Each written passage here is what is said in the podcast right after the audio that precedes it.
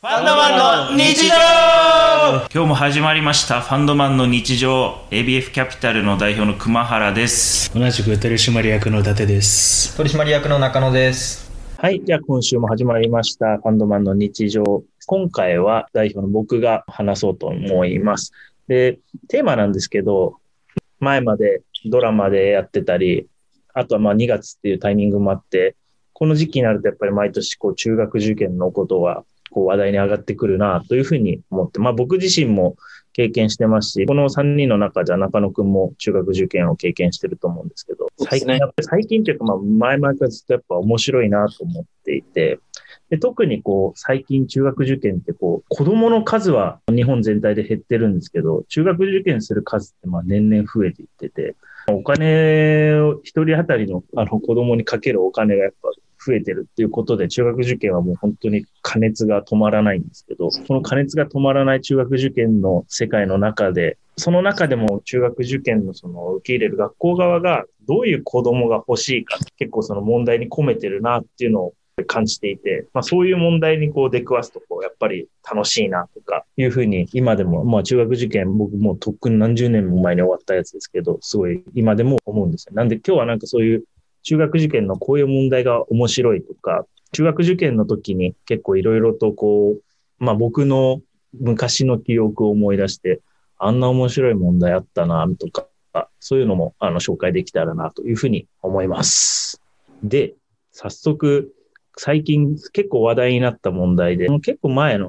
多分受験問題なんですけど、ドラえもん問題って二人知ってます聞いたことある気がする。うん。あれ受験？なんか三井物産の入社試験じゃなくて、三井物産なんかどこでもドアあったらどんなビジネス考えますかっていう入社試験。がそれはそれで面白そう。あった気がするけども、どこでもドアあったら面白い。ね。それはそれで面白い問題なんだけど、まあもうちょっとさすがに中学なんかレベルが低い問題。個人的に、なんか三井物産のやつで、回答で面白かったのが、溶岩があるぐらい地下のとことつなげて、あの地熱発電するっていうのがうん。面白いな。多分旅行とかそんなんばっか考えると。エネルギー問題は解決するよね。例えば、うん宇宙とつなげてさ、そのうん宇宙の集めた水素を一緒に送れたりしたら、もうあのエネルギー問題すべて解決する。あ太陽光も使えるし、太陽光で充電して宇宙で、で、それを即地球上地上に持ってこれたらもう最強だよ。まあ、ただ、あれだね、その、どこでもドアを維持する電力がもっとそれ以上にかかる可能性があるから 難しいけど。全然関係ない話だったけど、ちょっと面白いな、これはこれ。まあ、あの、それはまた別で考えるとして、そうドラえもん問題あるんですよ。これは僕の母校の麻布が出したあの問題で、えっと、まあ、問題文読むと、99年後に誕生する予定の猫型ロボットドラえもん。このドラえもんが優れた技術で作られていても、生物として認められることはありません。それはなぜですか？理由を答えなさいっていう問題なの。これ結構面白いなと思ってて。まあこれだけ見たら普通子供何のこっちゃってわからないんだけど、一応その前の文の中に、生物として認められる条件として、自分と大体とを区別する境目を持つ。うん。と、あと自分自身が成長したり子供を作ったりする。で、うん三つ目、エネルギーを蓄えたり使ったりする仕組みを持っているっていう、この三つが生物としての条件として与えられているので、まあちょっと考えれば、まあこの2番に該当するのかなっていうのはわかると思うんです。自分が小学6年生の時だったら、どう答えるかなとか、ちょっと二人だったらどう答えますかね、これ。例えばですけど、僕だったら、この問題見た時に答えられないんじゃないかなと思ってて、その2番のその自身が成長したり、こう作ったりするっていうところすら、ドラえもん道具だったら、なんかビッグライトで大きくなったり、複製する道具とかで複製できちゃう。だからか、とはいえこの成長の定義が、この確か問題文には書いてあって、なんか細胞を増やすことをなんかこう成長の定義するみたいに書いてあったから、細胞自体がサイズ大きくなるビッグライトじゃダメかもなとか、なんかいろんなことを考えたりしちゃうなっていうのを 僕が小学生の時のことを考えると思うんですけど、なんかこう、どう答えんだろうなと思って二人だと。何かしら、あ、難しいな、その、菌とか、そういうのになると別だけど、いわゆる普通の哺乳類とかそういう感じになると、なんだろう、こう、母体から出てくるみたいああ、なのはなんか一つ、まあ条件じゃないかもわかんないけど、なんかそう、そういうので、でもまあドラえもんって違うよな、みたいな。確かにね。うん。そうだね。だからこの子を作ったりするっていうそこのイメージがそもそもやっぱドラえもんのそのイメージと違うってことだよね。そうそう、お母さんって誰みたいそういうことを考えるのか、子供だと面白いな。な。多分、小学生だったらそれぐらいの感じで考えるんじゃないかな。そうだね。あとはまあなんか金属使うの反則みたいな、って言いそうな気がするけどね。なんそうだね。か、まあ今だったら有機物じゃねえって言えるけど、当時多分有機物って概念知らないから、金属っぽいからって、まあなんかそういうの答えそうな気がするけど。あるね。そう、金属っぽいもの、そもそもだからそうだね。金属が体に入ってるのはおかしいから、みたいな感じかな。まあ、原子単位で見ればね、鉄とかミネラル山ほどあの体の中にあるんだけど、主成分ではないからね。そうだね。それは面白いな。子供だったら、この問題、その1、2、3の問題文、さっきの3つの条件を完全無視したら、なんか、そもそも空想の話だからとか、なんかいろんな、なんかそういうのを書きそうだなって、俺、小学生の俺だったら書きそうだなとか、まあ、それだったら落とされてただろうなとか、いろいろ考えちゃう。面白い。こういう問題結構面白いなと思ってて。あともう一個、今のは理科の問題で、次、社会の問題なんですけど、リニアの中央新幹線のルート図が与えられて、まあ、東京と大阪をほぼ直線で結んだルートになってるはずなんですね。まあ、問題文としては、なんか電車の窓から景色を見るのが大好きな旅旅行の愛さんが、このリニアに乗車できたとします。終わった後、どんな感想を持ったと予想しますかっていう問題があるんで、ね、こういうのも結構面白いなと思って。アルプスぶっ、アルプスとか、あの辺をぶっこ抜き状態っていう感じ。そうそうそうそうそう。そうなると、この愛さんはどんな感想を抱いたと思いますかみたいな。面白いなと思って。これもちろん、あの、通るところを見て考える。まあ、小学生の頃の自分だったら、アルプス見れて最高みたいな。なんかこう、なんだろう。トントンネル多いみたいなじゃん。そうそう。飛んでると山しか見えないみたいな感じで。その通り。本当の答えは、トンネルと山しか見えないから、何も楽しくなかったってなるの。そのなんか自分が小学生の頃だったらどう答えるのかなとか考えると、結構やっぱ、なんだろう、アルプスをこう眺めるのが楽しかったみたいな。なんかそれなんか通るからイコール見えれるみたいなので書いちゃいそうだなっていうのをなんかすごい思った。こういう問題。その辺はなんかマニアックな知識が試されそうだけど。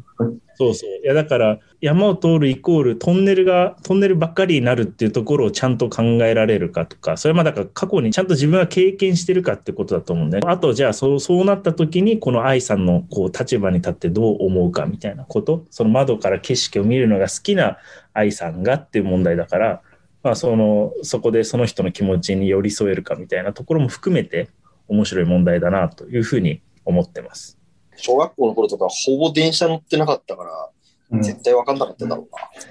確そう電車乗ったのとか多分、中学校の部活で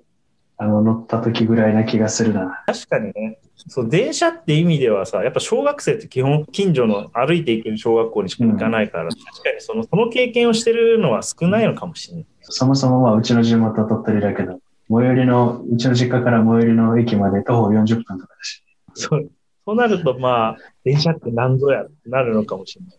そこからもう一つ、こう、想像力を膨らまして、電車って別に山を登って降りるわけじゃなくて山を突っ切るんだよみたいなところをこう想像できたらなんとか答えが出せるのかな。いや、でもそれも難しいか。これ難しい問題ですね。なんとなくあの、お金持ちのご子息を相手にしている問題な感じがする。都心に住んでいて、旅行で新幹線でバンバンいろんなとこに行く家族が想像される。確かに。間違いないです。まあそういう家を対象にしている問題なのかもしれ部分点ぐらいもらえないのかねなんかその、アルプスが見えているかまあそうだみたいな。そうだね。そう。なんか、アルプスを通るとか、その部分点はもらえると思う。だからあとはその、そこの気持ちに寄り添えるかとか、想像力をもう少し働かせられるかっていうところだよね。いや、面白い問題ですわ。なんかこういうのが結構その考えさせる問題っていうのは最近やっぱそのすごい多くなってきていていろんな学校がこういう考えさせる問題をたくさん出していてこうなるともうなんか塾で教わるとかそういう話じゃなくなってくる。だからこうさっき言ったその受験生が大量に多くなってきてもこうなんだろう塾の点数がいいだけじゃないあの人をこうしっかり取ろうっていう意図がすごいこうやって塾じゃ教わらない自分で考えなきゃいけない問題が増えてるのはすごい面白いな面白い傾向だなと。だから家庭でしっかり子供とコミュニケーション取ってますか？みたいな、うんなんかそういうところが問われているんだなっていうふうなのをすごい思いますね。そうね僕。の、多分、僕と中野くんの頃って、ここまでなんか考えさせるっていうよりか、普通にテストでいい点取れる人が合格してるイメージじゃなかった。そうだと、まあもちろんそういうトリッキーな問題も中には本当に一、二もあったんだろうけど、別にそれは、そこでは差がつかないというか、っていう感じだよね。そう。結構今は、どの問題もこういうのを考えさせる問題が出てて、やっぱ中学受験って面白いなぁと。